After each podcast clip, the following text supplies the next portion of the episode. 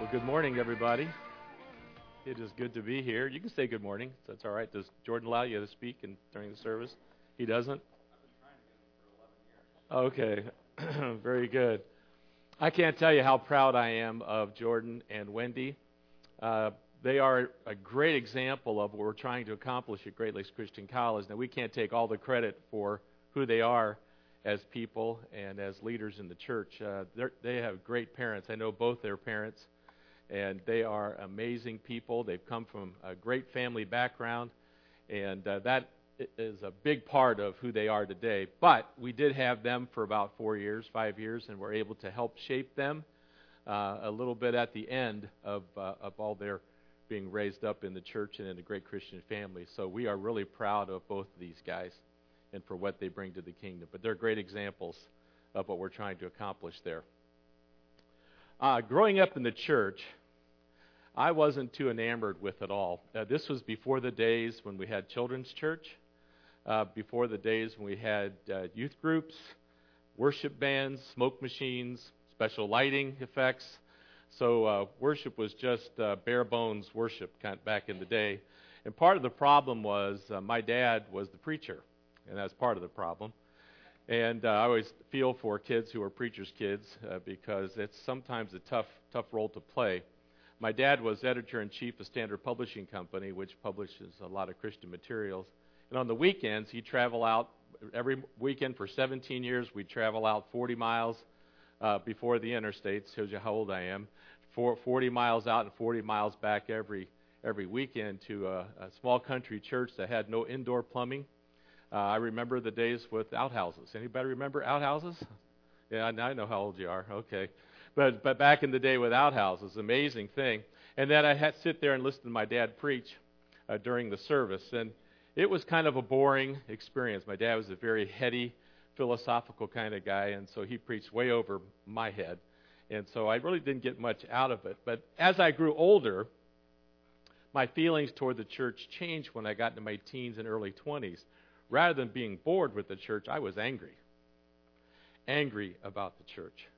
I love Jesus, but the church, I just would see through teenage eyes, through college students' eyes, the hypocrisy of the church, where the church was failing their communities, when the church seemed to be all about themselves and not being concerned about those around them.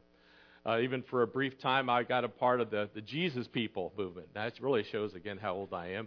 The Jesus People, and we actually had a Jesus March downtown Cincinnati where I grew up, and they closed all the streets, so we had thousands upon thousands in the Jesus People March. I was one of the co-chairs of organizing this thing, and it was quite the experience, and we were all excited about Jesus, but the church, not so much.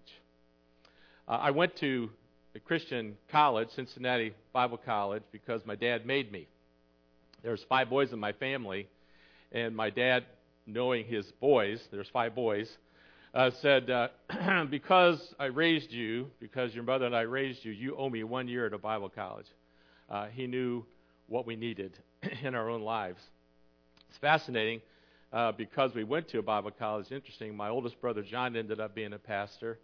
My brother Jim, the second one, is the director of Child Focus, which is a nonprofit organization in Cincinnati that works with children with mental health issues and learning disabilities. And they have 300 employees in this nonprofit, so it's a huge organization in Cincinnati.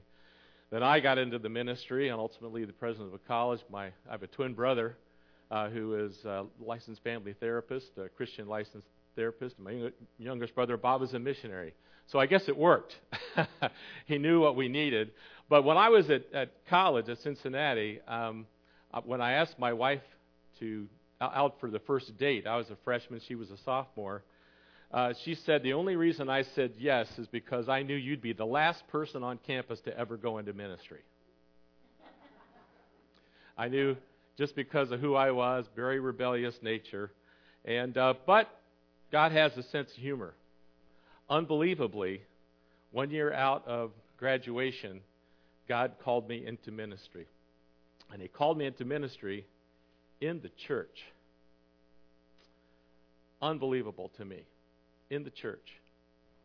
My first couple of years, I just preached hellfire and damnation sermons because I was just so angry at God for calling me into ministry, and I was angry at the church for being the kind of church it was, until finally I had an elder say to me, "You keep preaching like that, I'm leaving the church." And I said, "What's wrong? Truth hurt?" Yeah, that was my attitude. I even had a fist fight with a deacon. Believe it or not, that's true. True story.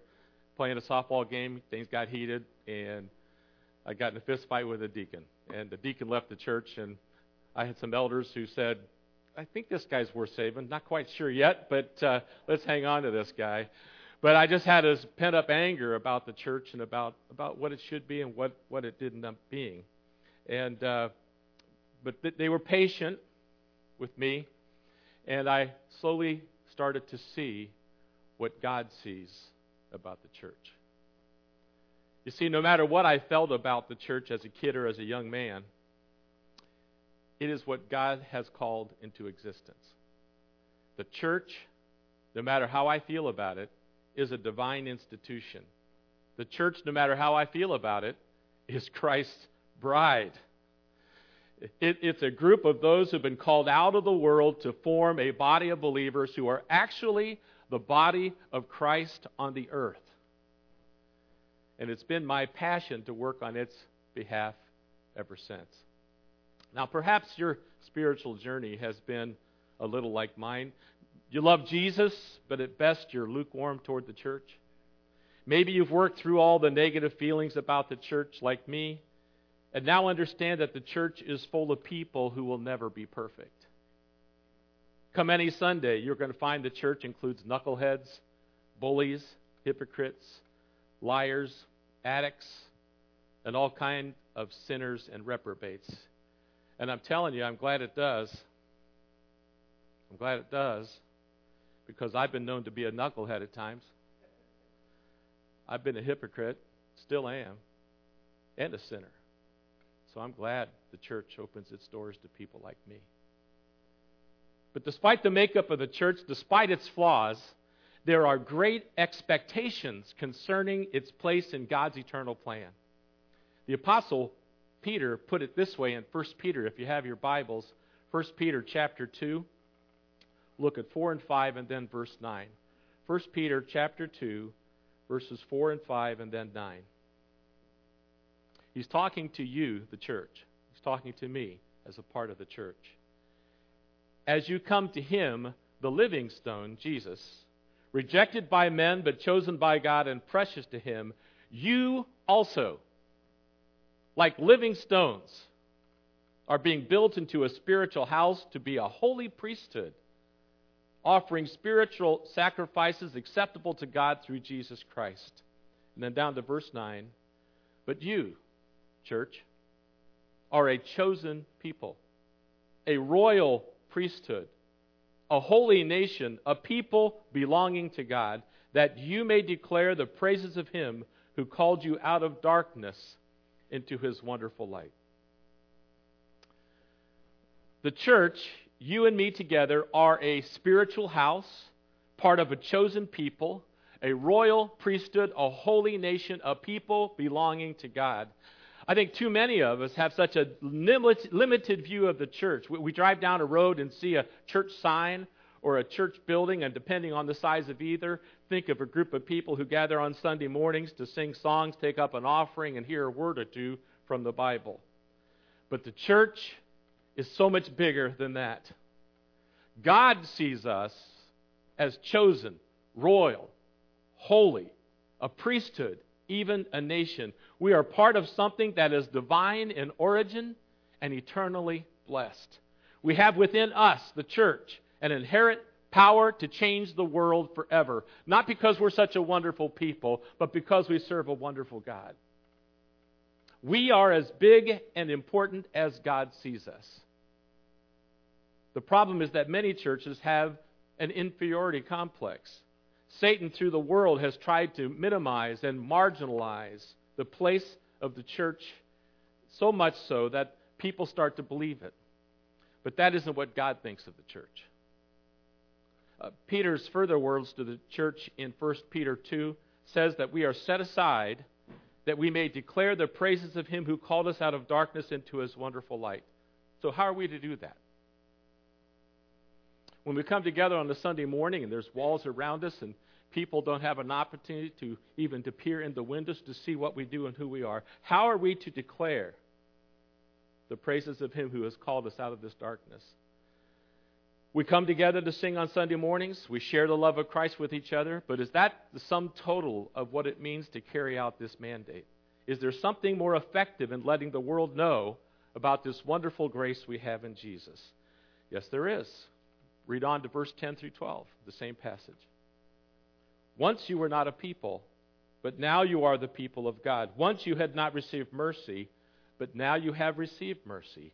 Dear friends, I urge you, as foreigners and strangers in the world, to abstain from sinful desires which war against your soul. And here's where he comes to it. Church, live such good lives among the pagans, that though they accuse you of doing wrong, they may see your good deeds and glorify God on the day He visits us. John Nugent, one of our professors at Great Lakes Christian College, suggests that the church was created to be the model home of God's kingdom. I think it's a great picture. When home construction companies create a subdivision, they usually build a model home to show what living in that community would be like, right? People walk through it to see if it's the kind of place where they want to live. John Nugent says, and I really like it, the church is that model home for God's kingdom. So when the world looks at the church, perhaps this church, what are they seeing? They think they are looking at God's model home. They think they are seeing what God's neighborhood looks like. Isn't that a great picture? The questions that need to be asked are, what kind of model home are we? And secondly, does anybody want to move in? The question needs to be in the church, is there any indication that God's kingdom here in this place has truly come? Peter tells us in verse 12 that we need to live such good lives that when they see our good deeds, God will be glorified. How can we tell if God's kingdom has come in our church? It's when the church lives out its faith by being a blessing to a people, and then being a blessing to ourselves. And who understands that we are a part of God's family, God's church? We are Christ's bride in order to make that impression on the world. I think sometimes it seems that churches have a problem figuring out what God's will is because they mistakenly look at themselves as being predominantly either church-centered or community-centered. The church-centered congregations view themselves sometimes as those set apart to safeguard the truth of God's Word. Their activities are focused on what is done within the four walls of the church.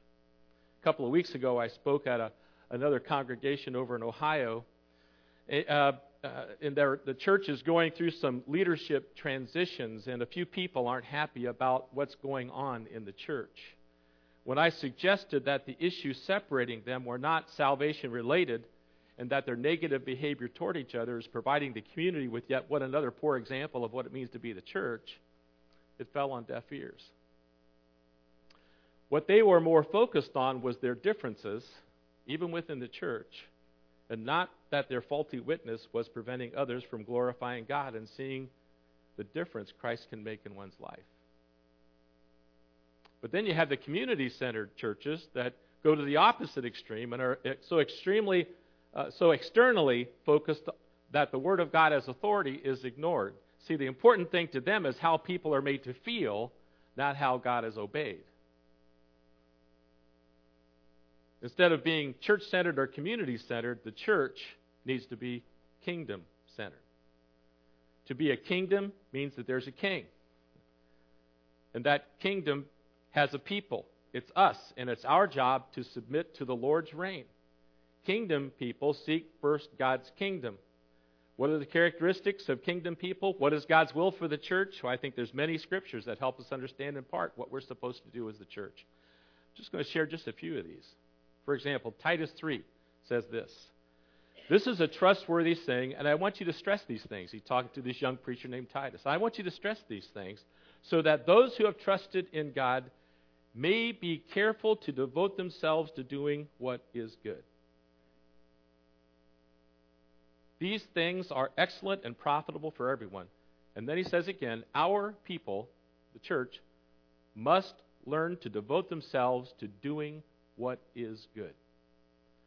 That's a fascinating statement to me. That should come naturally, it seems. But he says that the people of God have to learn to devote themselves to doing what is good. Galatians 6 says, let us not become weary in doing good. Therefore, while we have the opportunity, let us do good to all people. Hebrews 10 says, let us consider how to spur one another to love and good deeds. 1 Timothy 6 says, command them to do good, to be rich in good deeds, and be generous and willing to share. Do you know why we're given the Bible? 2 Timothy 3 tells us. He said, all Scripture is God-breathed and useful for teaching, rebuking, correcting, and training in righteousness, so that the servant of God may be thoroughly equipped for every good work. That's why we were given the Bible, to equip us for every good work. The church was divinely designed for a reason as well. Ephesians 4 says, it was he who gave some to be apostles, some to be prophets, some to be evangelists, and some to be pastors and teachers, to prepare God's people for works of service. Are you seeing a pattern here? Ephesians 2 says, for we are God's handiwork, created in Christ Jesus to do good works. Matthew 5 records the words of Jesus. You are the light of the world. A city on a hill cannot be hidden. Neither do people light a lamp and put it under a bowl. Instead, they put it on its stand, and it gives light to everyone in the house. In the same way, let your light shine before men, that they may see your good deeds and praise your Father in heaven. How do we put our light on the stand? Jesus is telling us. He says it is through our good deeds. It is by making the doing of good deeds a preeminent expression of our faith walk in Christ. What's the result? Jesus says that when others see our good deeds, what happens? Our Heavenly Father will be praised. When I was in high school, my stated life purpose was simple. It was to help make the world a better place because I've lived in it. In fact, I actually wrote it down. I felt that was a noble purpose. It probably was. But as I've gotten older, I'm not sure that God has called Christians to make the world a better place. I agree with those who think that He has called us, the church, to be the better place. Our good deeds aren't for the purpose of making the world a better place. It's for the purpose of bringing praise to the Father. And when our Heavenly Father is praised, blessings will follow close behind. Our good deeds, done through our Father and in His Son's name, bring blessings to the world. It's when, literally, His kingdom comes to earth. When people of faith actually live out their faith, the world will be able to see the difference that Jesus makes in a person's life. The world is able to see God for who He really is.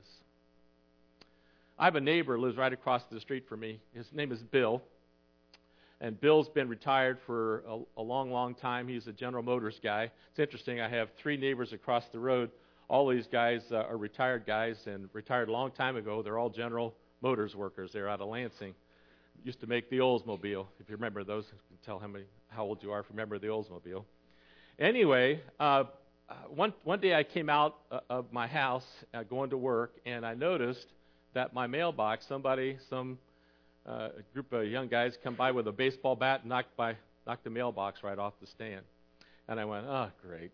That's something I got to do when I come home. I was on my way to work, so I didn't have time to do it then. But when I came home that night, I discovered brand new mailbox sitting there. It was all encased in plastic, really nice, expensive one. It just was gorgeous. And I went, oh, my gosh. And I went, I know who did that. That was Bill. So when I parked the car, I got out and walked over. Bill always would sit in front of his garage. And the reason he had to sit in front of his garage is he liked to smoke, and his wife said you can't smoke in the house. So he sits out in front of the garage all day long smoking and drinking his beer. So when I said, hey, Bill, I have a surprise out here. And he goes, what are you talking about? I said, I got a new mailbox here. And he goes, yeah, looks like you do. And I said, thank you, man. And he said, no problem. And I said, well, how much do I owe you? He said, you don't owe me anything. Well, I said, you paid for that and put it all in. Surely I owe you something because you don't owe me a thing. And I said, what are you talking about? He goes, listen, Larry, this is what neighbors do, right? Whoa. I would thank you. And I turned around and started walking across the road back to my house. And I'm going, to be honest, if I saw Bill's mailbox torn down, I don't know that I'd think that it was my responsibility to put up a new one. And then it made me think about the church. When people look at the church and see our good deeds done in Jesus' name, and they thank us for it, can we say, well, this is what Christians do, right? This is who we are. This is what Christians do. How does God want His kingdom to come? It is through the church living out its purpose. And kingdom living is found when our faith in Jesus issues in doing good for others so the Heavenly Father might be praised. Kingdom living is found when the church focuses the servants of God on serving the needs of others. Kingdom living is found when the church sees a world desperately need and help and in saving and then acts accordingly. I came across a scripture recently, and it was recently, and struck me in a new way. I love the Bible and how you can read it over and over again and discover brand new things that the Holy Spirit teaches you. It's just a wonderful thing. But Proverbs 19:17 says, whoever is kind to the poor lends to the Lord, and He will reward them for what they have done. Man, I was reading that, and I just said, the Holy Spirit saying, Larry, did you catch that? Did you catch that? When we are kind to the poor, we actually lend to the Lord. What? That's crazy. The idea of me lending anything to the Lord is remarkable, right? But according to the Scripture, when we are kind to the poor, when we help to meet the needs of others, and I don't think it's just poor materially, I think poor in spirit as well, we lend to the Lord. And the rest of the verse says that God will reward those who do that. It's almost like when we do good for those in need, we're giving a loan to God, and that He's going to pay us back with interest as a result. Wow. This is what kingdom living should look like. When we pray, Thy kingdom come, we are asking God to help us be the church He created us to be. That kind of church is a church that gives and shares and does good deeds so the Father will be praised. Last February, I helped to lead a group of students and a couple of our faculty members to India, to Damo, India. We have a couple of students at the time. They're from India, and so I had promised them that one of the years they're there, and this student, Stephen McFarland, was a senior. I said, we'll go. And so I actually did. We took a group of us over there. And while there, I'll try to make this brief, his grandfather's name's Jay Henry. He's been a missionary there for quite a while.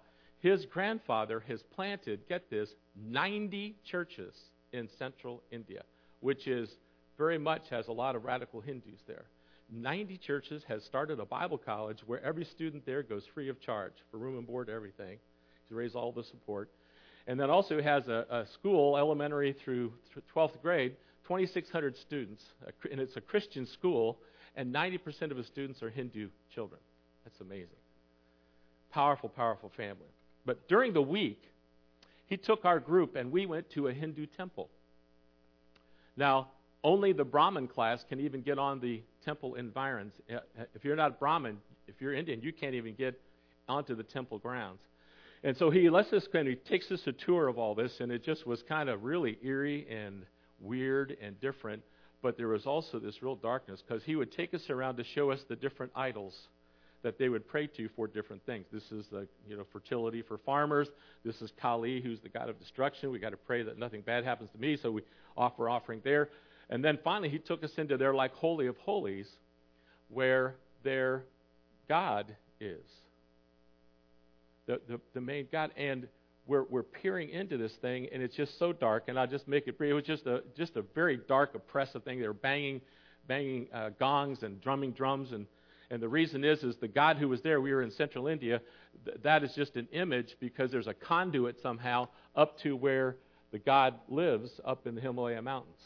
And you have to bang the gong so loudly to get his attention because he's so far away. So anyway, afterward, we're sitting in this, we're very subdued. All of our group is like, man, what have we just seen? And it's just so dark and oppressive and so lacking of God's presence. And we're in this room, and the high priest comes in to talk to us. And he mentions how Jay Henry, who's the grandfather I mentioned, had been such a blessing to his life as helping with his English. And he said, what I've noticed, too, is that Christians use their material things for blessing other people. And he said, with the Hindu religion, whatever we get in with offerings, the high priest and the priests keep all the money. They don't share.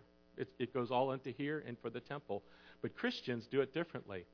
And it was really saying it was through Jay Henry's doing good deeds that changed his mind about Christianity. And this is what this high priest said with other priests with him. And we're sitting there in this room. He says this, I know this because of Jay Henry. I know this. Your God is real, and I know he's powerful.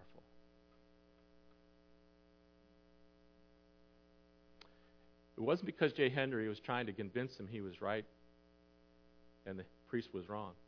It was simply through the doing of good deeds. That Hindu priest saw Jay Henry's heart. Today, each of us has the opportunity to display understanding of what it means to be the church. We, the church, are commanded to do good, to serve, to give generously. Jesus, at the end of the Beatitudes, says something that many Christians overlook. In Matthew 7:24, Jesus says this, therefore, everyone who hears these words of mine and puts them into practice is like a wise man who built his house upon the rock. I remember that story from as a little kid, and I always thought that the rock we build on is Jesus. That's what I always understood, right? That's what I sang as a kid. But Jesus says that you build your house upon the rock when you put into practice the things that you've heard from Jesus. If we want our faith to stand, if we want the church to stand, we have to put into practice the things we've learned. My oldest boy, Jason, has a master's degree in engineering, very bright guy. He goes to a church down in Alabama, and the church came to him and said, we'd like you to teach our adult Bible school class. And Jason goes, well, I'm not sure I'm prepared to do that. And they go, what? Your dad was a minister, and what? You're not ready to teach an adult Bible school class? He goes, I'll tell you what. He said, I'll let you know in a couple of years, and I'll be ready. What Jason did, he went and got a master's of theology degree so he could teach Bible school, because he wanted to divide the Word of God rightly. And I said to him, I said, Jason, is that really the sole reason why you did it? He said, that's part of it. He said, but here's what, I wanted to grow deeper in my faith. That's why I went and got a master's of theology. And I said, did you? He goes, you know, it's interesting, no. I know more about my faith and why I believe it, but I didn't grow deeper. Here's what I found, Dad. I said, what's that? He goes, this is how you grow deeper in your faith. You simply put into practice what you already know. I said, Jason, that was worth your 2 years. That was worth your 2 years. Most people in church never get that. They think it's about having, incredible sermons, and I'm sure you get them here, or going to seminars and doing all kinds of things. How you grow deeper is you put into practice what you already know. Today is a day we can build our house on the rock. We can take seriously all these scriptures tell us to do good so the Lord may be praised. We are that chosen people and a holy nation, and we need to live like it. Now, you might think that this message on doing good is so obvious it goes without saying. And yet, we are told by Jesus, no less, that when the church does good things in his name, the Father will be praised. So the question the church needs to ask itself is, how much is God being praised today?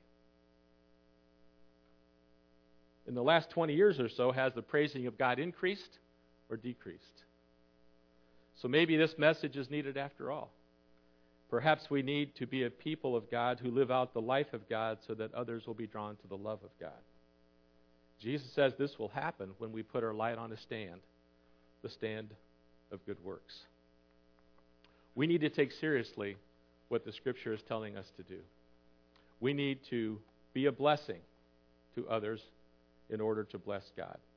And few things bless God as much as him seeing you serve others. It's when the church really is the church that God envisioned. It's when his kingdom comes in a real and meaningful way to this community and into this world. Let us pray. Father, I thank you and praise you for who you are, for the love and mercy and grace that you give to us. Lord, I thank you that you have such a high opinion of we as the church. Lord, instill in us through your Holy Spirit that same kind of vision to see what we can truly be in this world. Father, I challenge myself and all those here to consistently think of ways where I can do good for others and do it with them knowing that I'm doing it because I'm a Christian. Lord, I thank you for this church. I thank you for its rich history, and I pray for its future as it seeks to be the church where your kingdom comes. As I pray this in Jesus' name, amen.